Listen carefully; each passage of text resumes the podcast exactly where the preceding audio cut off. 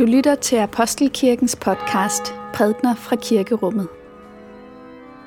Find mere information på apostelkirken.dk.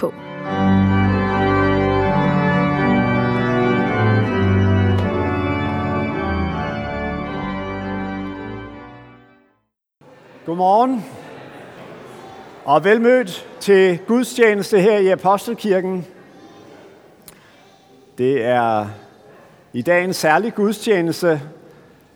Vi har barnedåb, og så er det også i dag, vi begynder årets forkyndelsestema. Vi har jo den tradition her i Apostelkirken, at en gang om året tager vi nogle søndage ud, hvor vi ikke følger den foreskrevne tekstrække, men tager et tema op, som vi gennemgår. Og det er altså det, vi skal påbegynde i dag. Og temaet for årets forkyndelsestema er slægters gang. Det skal handle om det komplicerede familieliv med udgangspunkt i patriarkberetningerne fra det gamle testamente. Og i dag skal vi høre beretningen om Sara og Abraham og deres ønske om at få et barn. Men øh, inden vi begynder gudstjenesten, så lad os samle vores tanker og lytte til bedeslagene. Herre, vor Gud, himmelske Far, tak, at vi ikke lever for os selv, men at vores liv er vævet ind i en større sammenhæng gennem familie og slægt. Tak for de rødder, vi har, og for grenene, der forbinder os til verden omkring os. Og tak, at du har givet dig selv til kende som vores far, og lært os at forstå os selv som dine børn. Lær os nu at leve sådan i vores familieskab med hinanden, at vi bliver påmindelser om dig og om din forbundenhed med os. At vi ikke lever for os selv, men i dig for hinanden. Amen.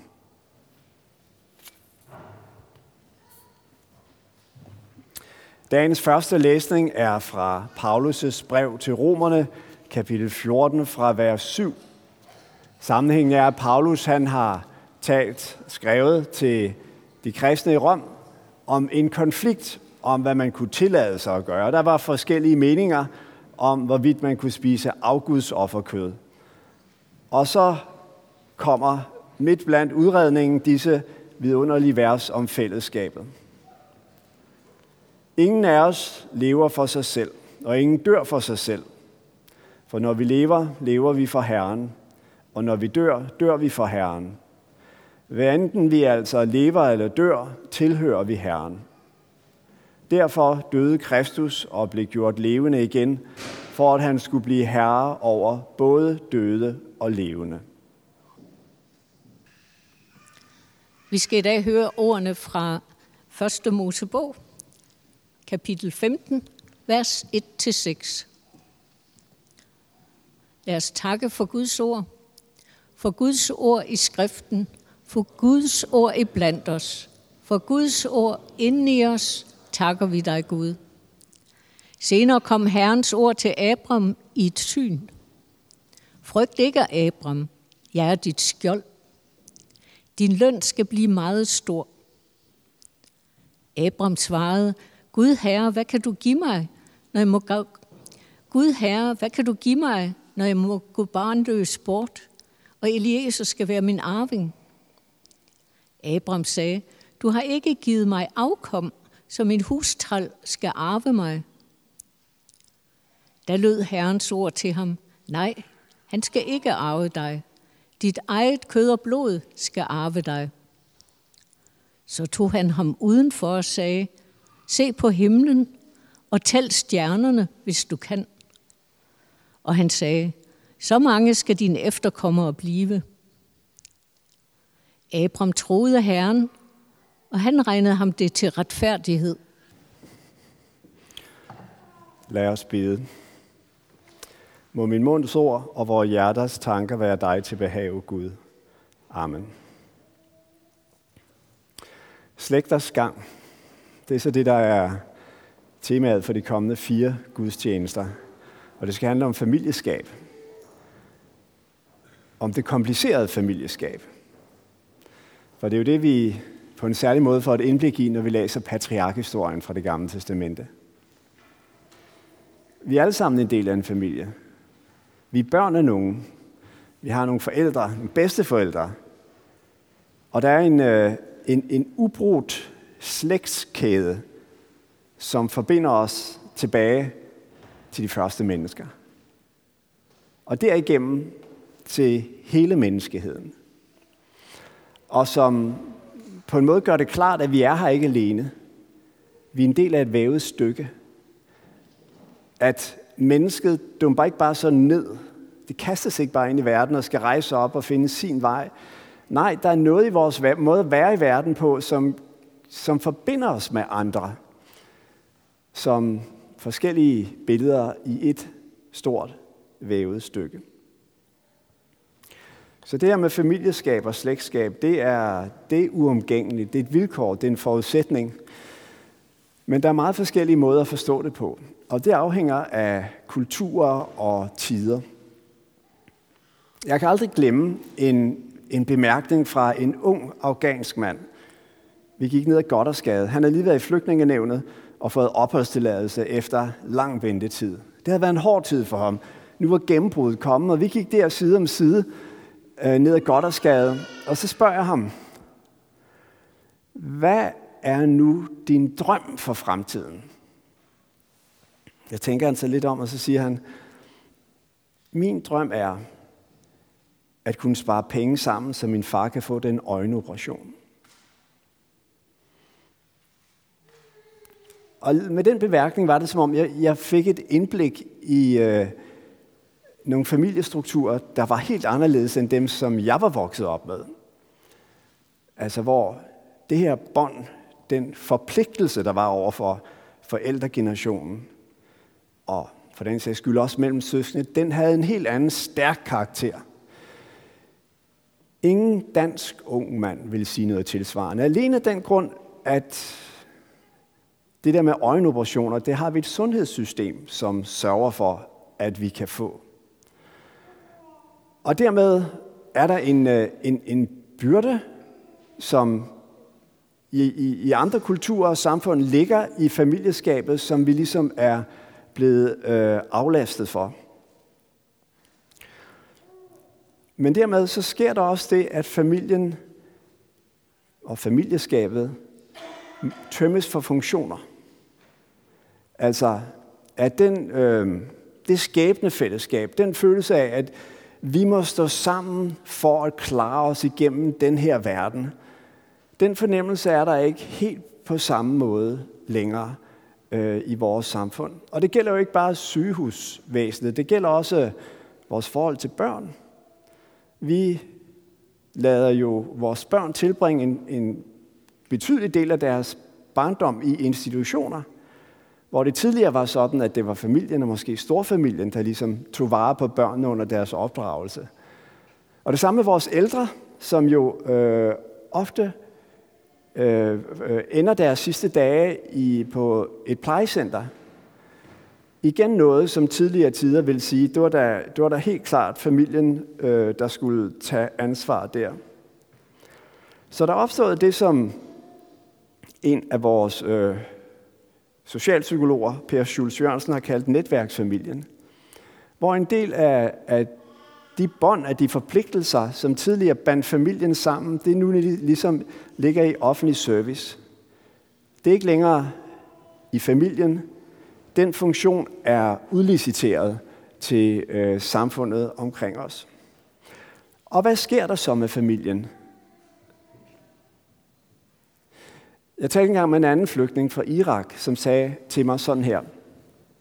Han var flygtet fra Saddam Husseins styre og, og alt det kontrol og kaos, som var forbundet med det. Og så sagde han, i Irak havde vi ikke noget ordentligt system. Og det betød, at vi var nødt til at tage os af hinanden. I Danmark har I et fantastisk system, og det betyder, at I behøver ikke være så opmærksom på hinanden længere. Det er jo et perspektiv på det det er noget af det, som det kan føre med sig. Og, og på en måde er det også det perspektiv, som jeg hører, når jeg taler med det, vi kalder, det man kunne kalde det gamle Vesterbro, altså dem, der har boet her på Vesterbro fra før byfornyelsen. dengang Vesterbro var et arbejderkvarter. Og dem, der boede her, de var fattige, og de boede i små lejligheder. Og de var nødt til at støtte op om hinanden. De var nødt til at, at, at være lojale for dem, de delte opgang med. Øh, og jo også toilet og bad øh, i mange tilfælde.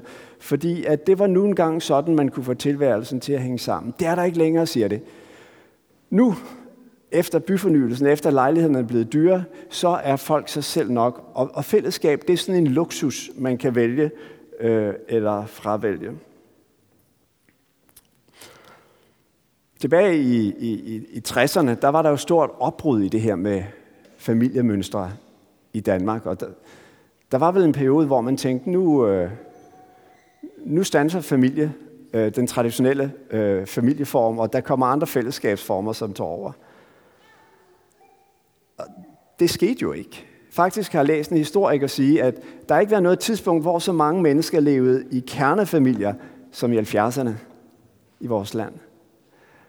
Og en undersøgelse viste, at for 68 procent af øh, danskerne, der er familien det vigtigste. Så på den måde er familien robust, men den er samtidig øh, også øh, udfordret. Netop fordi, at den er blevet tømt for mange af de forpligtelser, der tidligere skabte øh, sammenhold. Hvad kommer der så i stedet for? I stedet for forpligtelser kommer der forventninger. Jeg kan huske, hvordan øh, min far er til træt kom hjem fra sit arbejde og gik ind igennem øh, havelågen og lukkede den bag sig, og så sagde han, My home is my castle. Altså, mit hjem er min borg. Her, når jeg lukker den her låge bag mig, så er jeg i tryghed. Så er der nogle mure, der beskytter mig fra hele det der arbejdsmarked med alle deres krav. Og hele den hårde verden. Nu er jeg inde et sted, hvor, jeg, hvor der er frihed. Hvor der er rekreation. Hvor alt det sjove og dejlige sker. Men den forventning, den kan også blive stor og byrdefuld. For hvad så, når familielivet er fyldt af konflikter? Når det ikke er så sjovt at komme ind igennem den port, hvad er der så, der holder sammen på os, når det ikke længere spiller?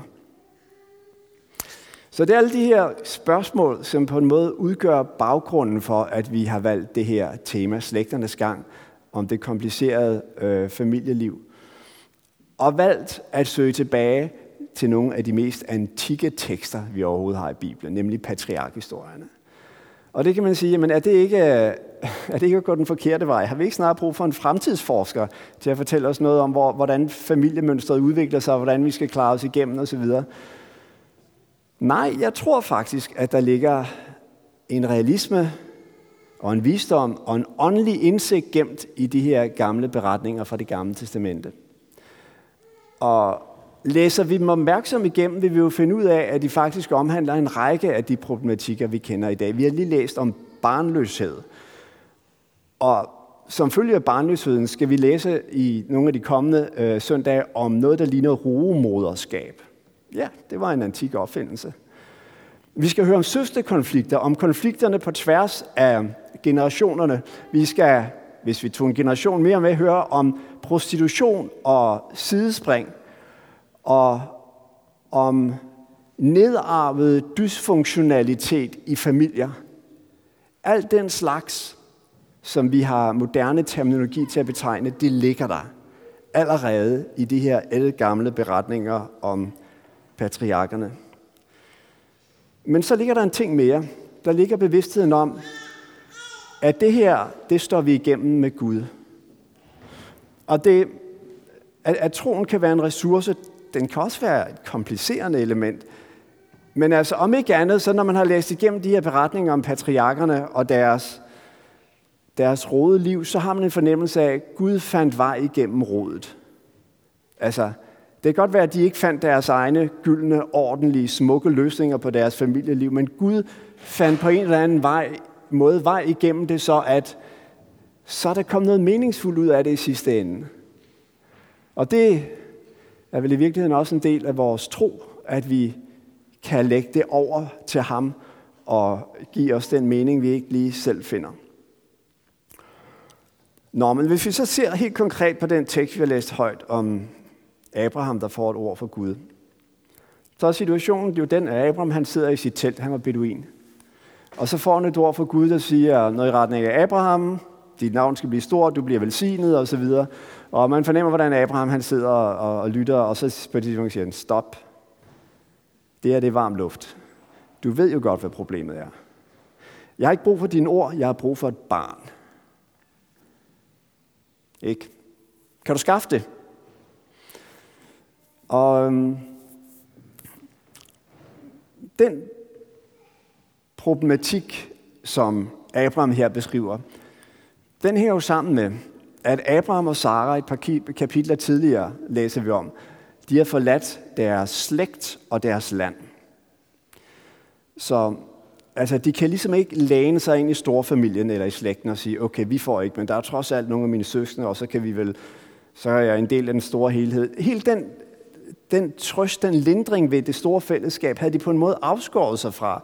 De havde begivet sig ud på en vandring alene med Gud. Og på den måde minder de faktisk om flygtningen. Det er noget af det, der er mest smertefuldt, at det er gået op for mig gennem mange år som indvandrerpræst efterhånden. Ved at være flygtning, det er den følelse af ensomhed ved at være afskåret fra dem, de mennesker, som man er rundet af, som har givet ens liv sammenhæng og mening. Men de minder på en måde også lidt om den moderne familie. Altså den familie, hvor det forpligtende, det nære, er ophørt, og vi er kommet langt ud af individualismens vej. Så, så der står altså Sara og Abraham. Øhm, helt den, al den her snak om Gud og den store mening osv., det giver ikke rigtig mening, for de har et konkret, specifikt problem. De lever med et savn, og det savn er et barn. Hvis ikke det barn kommer, ja, så vil deres liv være skrevet i sand. Det vil forsvinde, og der vil ikke være nogen aftager. Ikke nogen, som fører det videre, som de har sat i gang. Det vi så skal bemærke i den her tekst, det er den bevægelse, som Abraham tager. Der står, at Gud tog ham ud og satte ham, stillede ham under himlen og bad ham om at se op. Så vi har altså to steder her. Det ene sted, det er teltet. Det er hjemmet. Derinde bag teltets fire, bag teltduen hedder det vel, der sad Abraham sammen med Sara. Det var, det var det rum, de havde sammen, deres livsrum. Og for Abraham var det ikke længere blevet et øh, castle, det var blevet et fængsel. Og de mure, de rammer, der var omkring det, var ikke længere beskyttende. De var på en måde blevet begrænsende. Og han havde, synes jeg, man fornemmer, en nærmest social klaustrofobisk oplevelse af at skulle blive, være henvist til det rum. Så står der, at Gud, han tager Abraham ud af det rum og stiller ham ude i den mørke nat under himlen og beder ham om at se op. Og vi ved jo, hvad der sker, når man ser op mod nattehimlen. Man kommer fra et oplyst rum og kommer ud, og alt er mørkt, og så lige pludselig så begynder de her små lys at titte frem, og så flere. Og det sidste er der et tæppe af uendeligt mange små stjerner, som man ved er uendeligt fjerne fra vores jord, men som ikke desto mindre når os med deres lys. Og lige pludselig går det op for Abraham, der er højt til loftet, der hvor jeg lever mit liv. Jeg er ikke, jeg er ikke lukket inde. Jeg er ikke i et fængsel. Den ramme, der er omkring mit liv, der er en himmel, der vælver sig over den. Man bliver lille af at stå ude under stjernehimlen. Ikke fordi man bliver nedtrykt, men fordi man forstår, hvor stort det er, det man får lov at være en del af.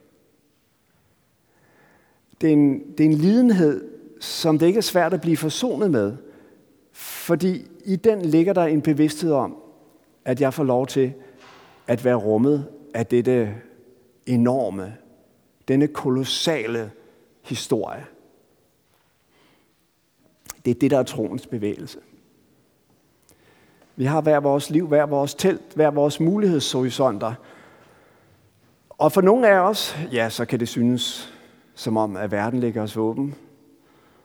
Og der kommer nok en dag for de fleste af os, hvor vi begynder at fornemme, nu begynder den at snævre sig lidt ind, og nu kan vi ikke helt få alt det, som vi havde drømt om. Og så er der her et budskab, der hedder, et menneskes liv er ikke summen af det nederlag og det sejre. Du er noget andet end den sum. Du hører ikke bare til i det rum, du selv kan skabe omkring dig, med dig selv og din familie. Du hører til en langt større historie. Og den historie, det er historien om skaberen, der har skabt det her univers ud af kærlighed, og som ønsker, at vi skal blive en del af hans store kærlighedshistorie. Jeg talte for snart mange år siden en aften med et menneske, som havde været igennem en vanskelig skilsmisse. Han var tyndsligt. Og vi sad der, og, og han gennemgik sådan øh, den tilstand, han var havnet i, efter det, han havde mistet, og det savn, han, han, han bar på. Og så på et tidspunkt, så holder han en pause, og så siger han, men jeg har blot blod i årene. Og det, det, der gik lige et øjeblik, inden jeg forstod, hvad han mente med det. Altså, han var en kongeslægt. Så altså, ja, ske hvad der vil. Det ændrer ikke noget ved den slægt, jeg er en del af. Det ændrer ikke noget ved den forbindelse, jeg har til, til kongen. Og i grunden var det en meget indsigtsfuld måde at formulere den bevægelse, som Abraham foretager i dagens tekst. Fra det lukkede, fra teltet, fra hans egen begrænsede mulighedshorisont og ud under den store himmel, der vælver sig over ham. Det var præcis det samme, vi blev mindet om ved, ved, ved dagens dåb. Det her ord, som øh, Anna også fremhævede, han gør os til sine børn, indebærer jo, at vores historie, vores lille historie, er ikke bare vævet ind i en stor, hvad skal man sige, tvangssammenhæng af andre mennesker gennem en lang historisk årsagskæde. Der er også en anden forbindelse. Vi er forbundet med himlen og jordens skaber. Og det, som vel er budskabet i dagens tekst, det er, at det betyder ikke, at Abraham så bare skal, hvad skal man sige, blive en hjemløs, der sover under åben himmel. Nej, han skal gå ud under stjernerne. Han skal se storheden i det liv, han har fået og modtaget. Og når han har stået der et stykke tid, så er han klar til at gå ind i teltet igen og sige, hej Sara, jeg er klar til at tage nogle år mere sammen med dig. Jeg, jeg lagde mærke til, Anne, i din måde at sige ritualet på, at du, øh, og det, ja, det er sjovt, når man får en kollega på besøg, så er der lige pludselig ting, man lægger mærke til, som man ikke har tænkt på før, selvom man har sagt det så mange gange. Du sagde, han tog dem i favn. Altså, hvor vægten var på, at nu kommer de her mennesker med de små børn i deres favn. Og så kommer de hen til Jesus og siger, Jesus, læg lige hånden på. Det er ikke det, han gør. Han tog dem i favn, så han på en måde tager dem til sig og siger, øh, kære forældre, øh, I forældre, I har jeres at bære på, men, men i en eller anden forstand, den store tunge byrde, den har jeg taget. Den ligger her. Det er mig, der har den store historie at fortælle om det barn, om jeres familieskab, om den slægt, som vi alle sammen er en del af. Så det er med den på, at vi som kristne kan tale om slægters gang, kan tale om familielivet med dets glæder og dets komplikationer. At det alt sammen er rummet af den store historie, som Gud har fortalt gennem Kristus om os og om ham.